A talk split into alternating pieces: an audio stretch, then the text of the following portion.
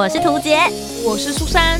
哦，那些工作上的鸟事，生活中的小确幸，嘘，还有那些小秘密，都在推送闺蜜谈心事。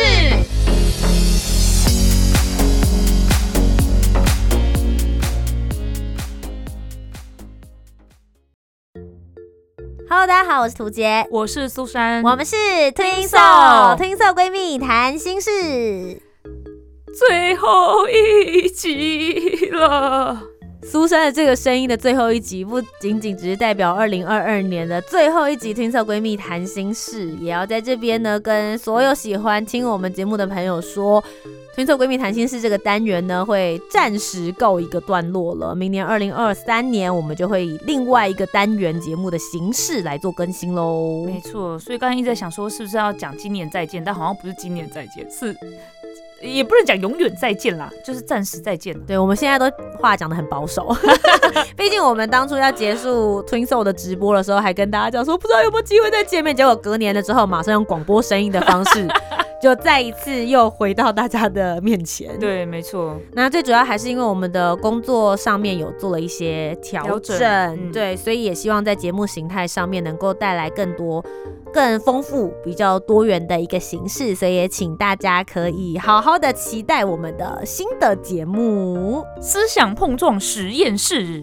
这名字听起来很理科。对啊，我脑中就出现一些就是呃实验室的画面了，啵啵啵啵啵啊，然后什么加什么加什么什么加嘣这样。其实就是这个概念，只是说我们把这个加的过程放在脑子里。之前很久以前有一个那个网络的梗图，就是有一个科学家，然后白白发的老人家，天神啊，他算天神，他算天神，对对对。然后他就会说什么加上一点智慧，再加上一点导弹，混合起来变成图解。对对对对，我觉得就是有一点这种没错没错没错没错。所以我们会找到不同的创作者，他可能是影像的，有可能是声音的，然后有可能是文字的，各式各类的创作者来到我们的节目里面。没错，所以请大家多多期待啦！对，今天的最后一集呢，就有如我们每一年的时候，所有的节目的最后一集都会来跟大家聊聊我们今年的一个总体回顾。没错，高光时刻啦，就是炫耀的时候了。是的，究竟二零二二年的高光时刻，我跟苏珊各自是什么呢？那我们这一次要用什么样的方式来揭晓？一样三二一吗？三二一好了，这样子。好好好，哇哇，我的三件事要排三二一，我觉得很难呢。我也觉得。好，你先好，因为我觉得我的三件事，我现在需要一点时间而 run。好，哎，可是我觉得就是这三件，我自己本身啊，我自己本身这三件事情，我觉得好像都还蛮重要。然后要把它排出来，会不会对谁都很不尊重的感觉？说老师已经筛选出来说三件事这件事情，我已经觉得对其他四五六件很不好意思了，就不好意思，你们就是今天没有办法出来跟大家。讲的一方家里有七矮人，然后只能派三个人出来一样，对对对，就是已经觉得很难过，然后还要再帮他们排顺序，嗯嗯，我觉得好困难哦。好吧，那我我我我决定好了，好了，OK，Wrong Three，到底呢？这个苏珊二零二二年的 Number Three 第三件非常重要的大事是什么呢？主持举光原地的专访节目。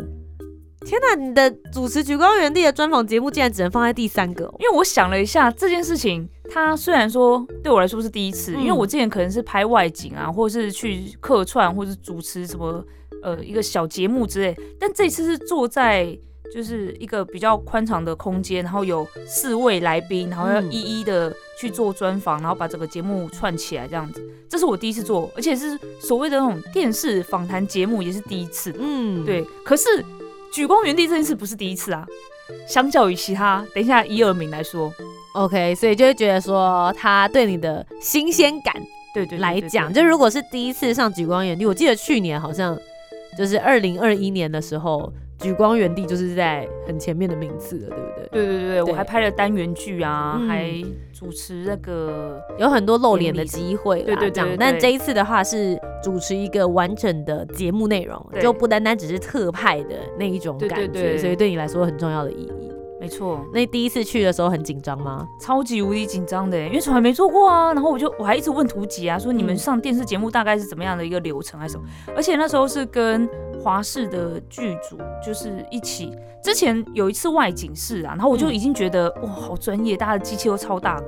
然后当时到我们是在松子部，就是呃松山指挥部那边有一个会客室，然后也是。大家一进来，导播啊，然后还有摄影师啊，灯光师各种，好多人哦，正常五六七个人吧，然后东西也是超多，然后就这样摆的，我就哦，原来是长这个样子，然后就觉得很紧张，但第一次还蛮顺利的，是，嗯，就是下来之后，导播啊或者是制作人有称赞你，对对，觉得我做的蛮好的，对，然后下次再合作这样子。哎，我那个时候看他就是分享的时候，我也觉得说，哇，看起来就是很专业，在电视摄影棚里面，哇，我朋友要红。了，我们每次都在那边，我觉得他要红，他要红。不不，我跟你们讲真的，因为我记得有一年的时候，我们去台东主持，他陪我去，然后我们结束之后去一个那个盐酥鸡摊，就旁边就有两个军官这样子，然后就因为他穿的制服啦，不是说他脸看起来像军人，就是他真的穿的制服，然后我就用开玩笑的态度就说，嘿，你们没有看过他吗？他有主持那个《举光原地》里面的一些。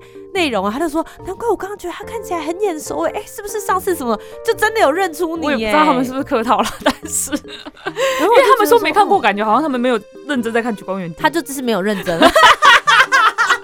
被很怕被抓包，是不是？对，所以赶快承认一下这样子。对，所以我那时候就觉得说，哇，真的就是大家可能会想说，哦，举光原地对于没有在当兵的人，嗯或者是相对来说我们女生，就是大家没有经过军旅生活，可能会对他比较陌生。但大家想想，举光原地收视率多高啊！没错，我们可是固定要去收看的，好吗？对啊，所以我就觉得很为你开心。那你呢？第三名，想好了吗？排好了吗？我这个第三名，我觉得排出来之后可能会有人 argue 这样子。好，我觉得我二零二二年图杰的高光时刻第三名是结婚。哎，的确，的确，的确，结婚这种事不是叫人生大事吗？好，其实为什么会说一定会有人 argue 呢？就是我老公，我觉得医生应该会 argue。为什么？为什么？事情是这样子的，就是我今天在来的路上的时候，就在排我的人生三件大事，这样，然后我就问他说：“哎，如果是你的话，你觉得我的我今年的人生大事会是什么？”然后我们就一起排这样子，排下来到第三件事情的时候呢，我说：“哦，我觉得我第三件事情可能是去日本旅游这样。”然后他就他就他就说。你确定你今年没有比去日本旅游更重要的事情吗？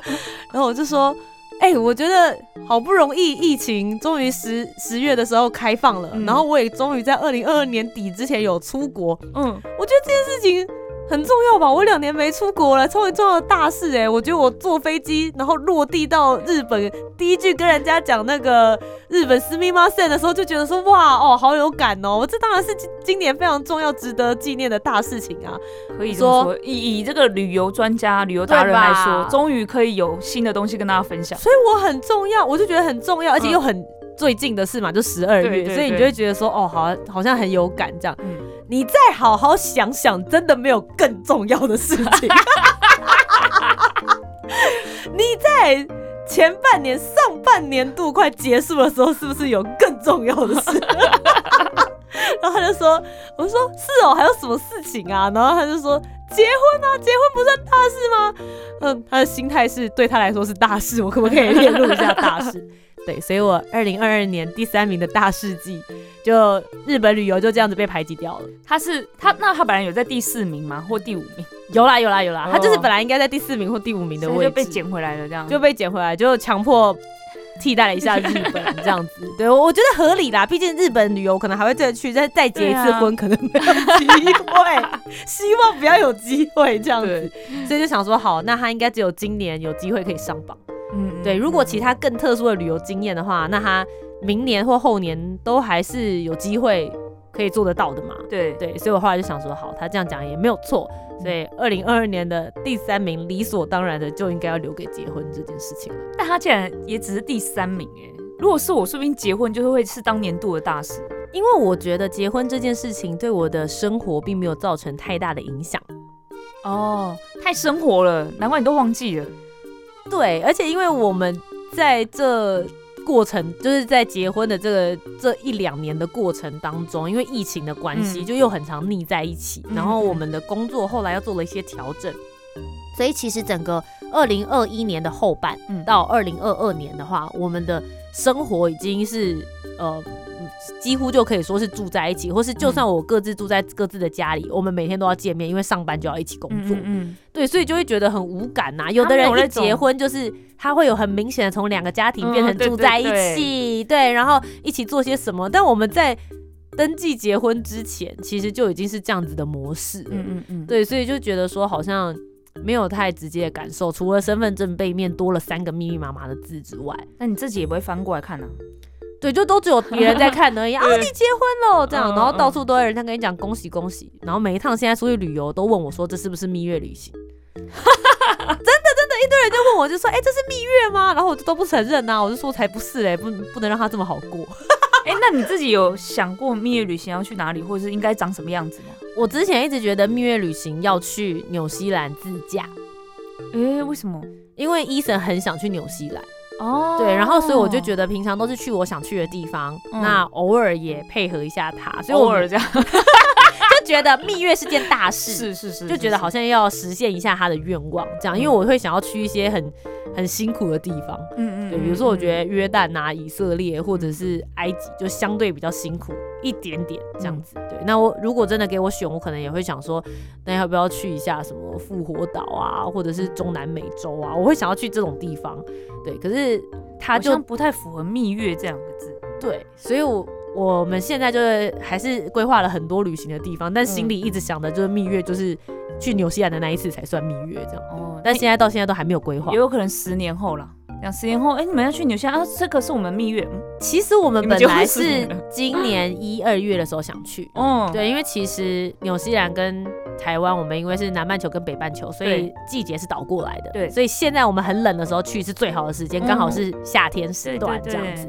对啊，但后来因为我们有朋友要去约旦，所以我们就想说啊，不然跟他们一起去好了，大家一起自驾，嗯一起，开车还可以 share 一些费用，这样，子就想说。那就那就跟他们一起去约旦，所以纽西兰才被往后推延了，这样。原来如此。但我心里还是有这个梦想的啦，就是想说，如果有机会的话，希望明年或后年可以在他们的夏天时间的时候去看一看。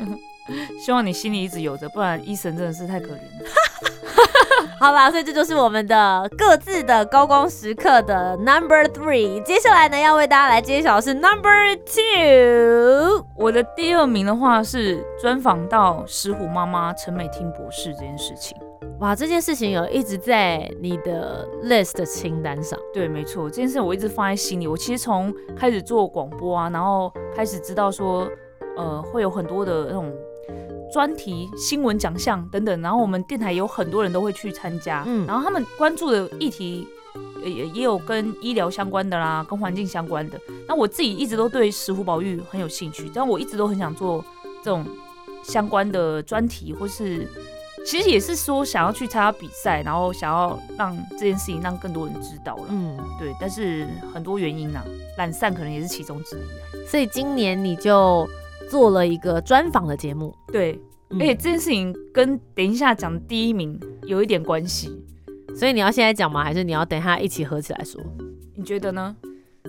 我先讲这个专访好了。其实本来我一直一直一直希望有一个机会专访，可是一直找不到。其实专访这件事情就是你去问，哎、有没有意愿来聊聊？可是如果你没有一个契机，我觉得就很奇怪。讲起来很简单，但是又不想要很唐突的邀约的话，还是需要一些、呃天时地利人和，真的真的，比如说歌手好了，他就是发专辑，呃，他才会来啊。对你去邀请他很合理嘛。对然后有些议题，好像最近如果没有这个议题，你突然去找这个专家学者，好像也蛮奇怪。嗯，就是这样子，然后真的就是一个天时地利人和，就让我跟台湾十五保育协会，牵牵上线线了。对嗯然后我就觉得是一个好的开端啦，就是希望接下来这个我一直都很关注的议题，可以透过我让更多人知道。在访的过程当中，有让你觉得哎、很惊艳，或者是哦你一直想要讲的事情，终于有另外一个专家的角色来帮你说出来的那种感动吗？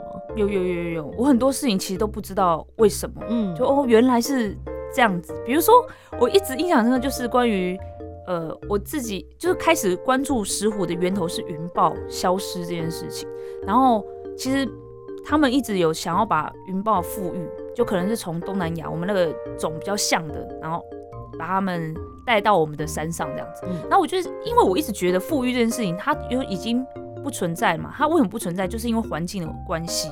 那其表示说现在的环境是不适合它生存的，那为什么我们还要做这件事情？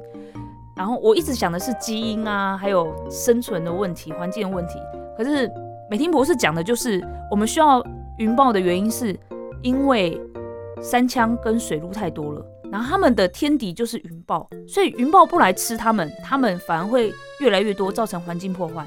嗯，就哦，它是真的是一个大环境的循环这样子。嗯，对，然后我就听到的当下就想到，哎、我们以前好像会吃三枪，那现在三枪很多，你刚刚是咽了一下口水吗？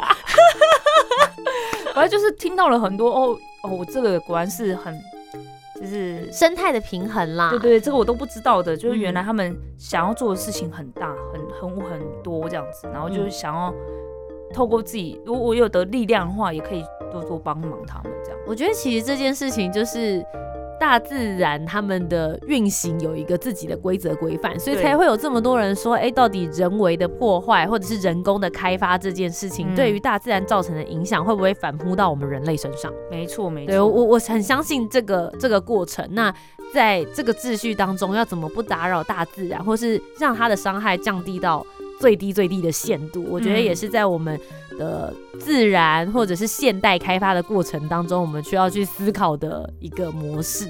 对啊，嗯因为。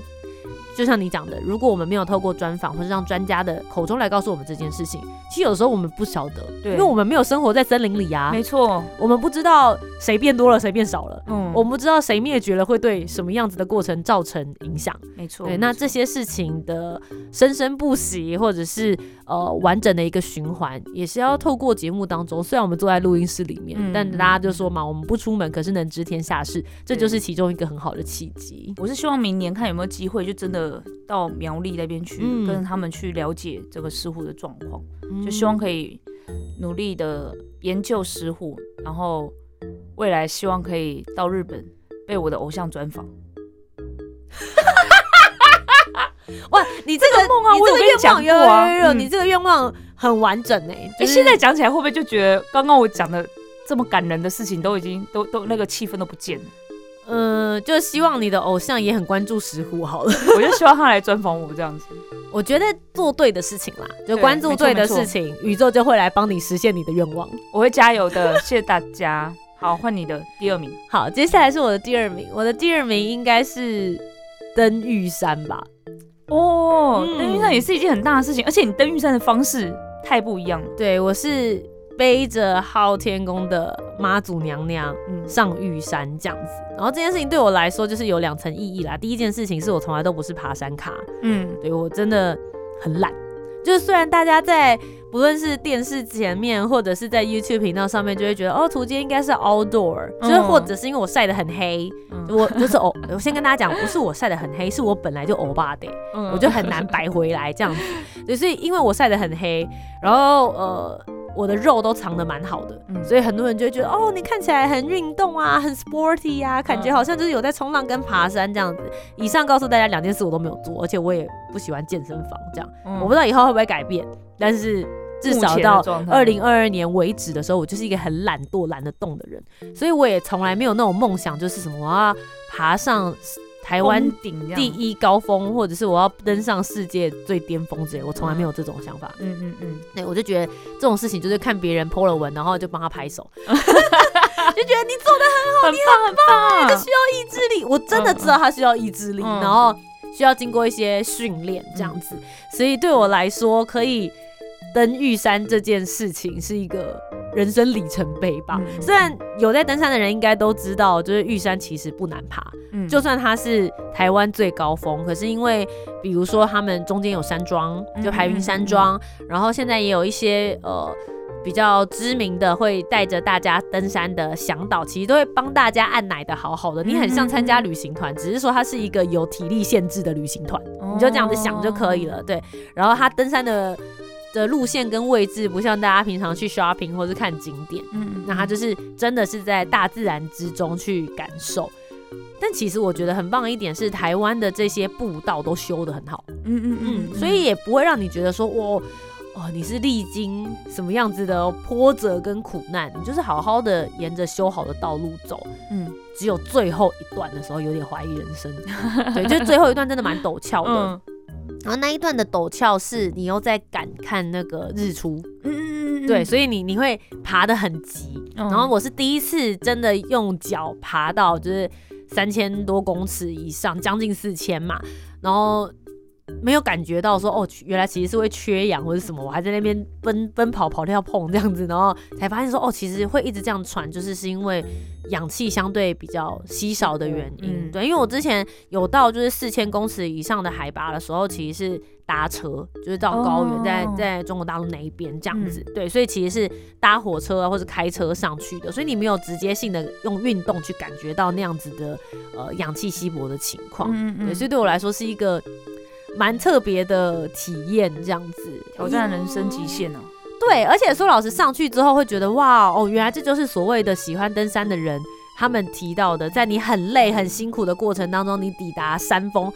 那个瞬间，你真的觉得说还好我有来，或者还好我有起床，或是 或是就还好我有告诉自己不要放弃，就是撑上来吧。对我觉得那个顶峰的时候，你的脑子里面就是真的是会有很多非常正面的想法，嗯然后觉得你在烦恼的那些事情，什么比如说什么点阅率很烂呐、然后那个 最近有一个尾牙工作又被取消啊，类似这种就是很鸟的鸟事，你都会觉得说哦，好像都会海阔天空，会雨过天晴。他们就在山底下这么的渺小，这样。对啊，都被我踩在脚底下了，有什么好？就是这种心情啦，嗯就觉得很舒服。然后其实也学到很多，就会觉得说，哦，呃，登到顶峰之后，其实登顶并不是最后的终点站，嗯嗯其实最重要的事情是你接下来要下山，把自己平平安安的送下山。这件事，那我觉得也会有很多体悟，就是我们人生会有很多很高点，或是很高峰、很快乐的时刻。可是我因为登山之后，你就会觉得说，你如你不会一直停留在那个高点上，嗯你不会嗯一直在一个这么快乐的的那个甜蜜点，就你还是要会有会有下货的时间，对，然后你还是会有那个筹备的时段。但是筹备的时段虽然不在最高峰，并不代表它不精彩，嗯对，或者是不代表它没有意义。也许你只是在继续的累积能量。我们现在已经爬到半山腰了，嗯那我们距离顶峰也许会觉得很远，但其实你只要持续的走，你就是有机会可以抵达那个位置。我觉得那是一个很人生哲学的过程，不单单只是体力的消耗。所以它对我来说，我会放在第二名。我觉得是因为它让我对人生有一些不同的体悟点，也确实因为这样，我会考虑要再登下一个峰，就是会想要再去爬山。所以我明年就二零二三年，现在目前已经确定有的计划是我想要去爬日本的富士山。哦，对，就是在明年应该是八月左右的时间，嗯就他们开山之后。会想要去爬富士山这样子，对，这是现在的规划。我也还是不会会突然变成那种什么爬百越啊，每个礼拜都去爬山的那种人。嗯对，那我觉得我就会开始做一些呃体能训练，嗯嗯，然后让自己能够维持在一个不错的状态，也开始有一些跑马拉松啊，或者是一些赛事的计划。那目前也是打算在二零二三年的时候去跑半马，就是二十一公里，不知道会不会成功啦。但我觉得就是这些都是因为有去呃登玉山，我觉得会想要去做的一些新的尝试。好棒哦，真的就是要透过这些，让自己的人生更更加开阔了。好啦，最后呢就要来到我们各自的二零二二年高光时刻，最值得纪念的 Number One。我的 number one 呢，就是跟着我的闺蜜图杰去妈祖绕境。哎、对你来说应该真的是大事，因为你真的看起来太狼狈。而且我还半路绕跑、欸，没有没有，你有讲好，对对对，你有我讲好，我就是 而且其实他已经走的比原本想象中的还要久了。他本来只是想说他要来一天体验而没已，错，为什么会走完呢、强迫从拱天宫走到终点站。哎、好扯哦！我现在只要回想那段时间，我就觉得好累哦，脚好酸哦，我真的只有这个感想哎。但你做到啦，对我做到了，对，好好扯，然后一直问朝天宫在哪里。对对对，到了吗？到了吗？是他吗？是他吗？到底有多累？整个很崩溃这样子。但是因为这件事情真的是，如果不是图姐，我根本就不会去。怎么样？那做完之后应该没有后悔吧？都放到 number one 了。对啊，还是是因为这个苦难的过程，觉得不放到 number one 对不起他。因为我总觉得好像会不会没有下一次啊？所以我就会觉得说这件事情就是在我现在这个人生这个点，对我来说是很困难的一件事情。然后我真的跨出去那一步了，然后他可能就会一直被摆在那边，永远纪念这样。我不晓得，因为我明年一定会约你啊，但你可以拒绝我没有关系，但我还是会去。嗯，就因为因为对我们来说，就是有在走的香灯角，就是三年是一个 run，嗯嗯，对，所以那我可以当做是一个体验吗？可以啊，你就只是来一天或什么，你就去跟妈都牛牛讲一下，就说我真的这样。我觉得上次爆跑的那个，或者是你就去发物资嘛。对，我想要做发物资这件事，因为我觉得这件事情可能更更有意义。然后刚刚讲到的那个第二件事情，就是访问到美婷博士。其实就是我当时也有发愿，可是我明明发愿第一个是金钟奖啊，啊也没有金钟奖。他想说第一个太难了，他先跳过，他至少先做第二个这样子。对，我就说我一直没有一个契机，希望可以有没有什么机会这样子，就刚好他们就办画展，所以我就可以用宣传画展这这个机会去专访。我记得你好像许了三件事，所以后面两件都实实现，所以就觉，所以那时候金钟奖就一直觉得第一个一定也会实现。对，我们那时候抱着两两个就是两个而已。对对对，访问完每天。不是，我想完了完了，今年要得金钟奖。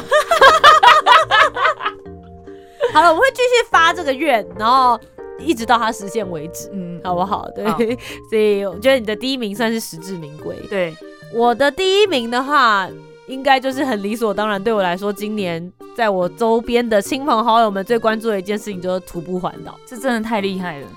就是就跟你讲一下，就是最最磨难的事情都要放在第一名，真的真的真的印象太深刻啦。我现在想起来会想说，为什么我要做这件事情啊？到底有什么毛病？都已经完成了，很圆满了，还是会觉得哦，我我怎么会这样做？但不后悔，嗯，就是会觉得说，哦，这个过程里面学到的东西，或者是感受到的内容，你真的是觉得可以一辈子拿来回味，甚至是一辈子拿来说嘴都很棒。嗯嗯，可以，很值得。所以对我来说，我觉得。呃，也是因为有徒步环岛，所以才会有后面的登玉山。因为我会觉得说，我自己的体能训练好像 OK 了。嗯嗯因为我们那时候每天大概就是走就是二十到三十公里左右的路，所以就会觉得说，在呃体能或者是腿力上面，好像比较能够负荷这件事情，所以才能够从平地往高山去做挑战。所以其实对我来说，我的一二三件事情他们是连在一起。嗯。然后也因为徒步环岛，我跟着我现在的老公就是医生，我们一起去走。也确定了，觉得说好啦，那我们好像是可以一起走到人生未来的下一个阶段。所以，我们徒步环岛结束之后的最后一天是走路到户政事务所去登记结婚。我们结婚上书上面的见证人就是苏珊，就是我本人，没错。对，所以如果我们之后怎么了，就是见证人的问题。那你可能要小心一点。我之前去帮那个别人见证，他们离婚了吗？主持见，对，嗯，对。啊，真的假的？你也不在我叫你签之前先跟我说。我好像有带赛的体质哦。好，那我们就十年后来回顾一下这一段，究竟二零二二年的高光时刻 Number One 会不会变成二零三二年的低潮时刻呢？好啦，以上呢就是跟大家分享了我们二零二二年各自做过觉得。最重要的三件事情的 highlight，也是我们每年都一定会做的例行公事。没错，没错。对，那不知道你的二零二二年的人生 highlight 是什么呢？大家也可以稍微整理一下，然后再好好的思考一下二零二三年有些什么样子新的目标。那当然，我跟苏珊的新目标就是，我们明年的话还是会持续着往金钟奖的方向前进。不论有没有拿到奖，我还是必须要说，我们对于节目其实都是很认真，然后在做每个过程。其实我们都很满意我们自己的作品。嗯嗯，就刚好没有遇到欣赏我们的评审。对，但如果可以遇到欣赏我们的听众，我们也会很开心。没错，对，欢迎大家可以留言跟我们分享。那也不要忘记继续锁定我们明年的新节目《思想碰撞实验室》，会为大家带来更多不同的创作者他们崭新的想法、新的 idea，看到这些新的能量。再一次非常谢谢大家的收听，我是涂杰，我是苏珊。那么我们就明年节目再见喽，拜拜。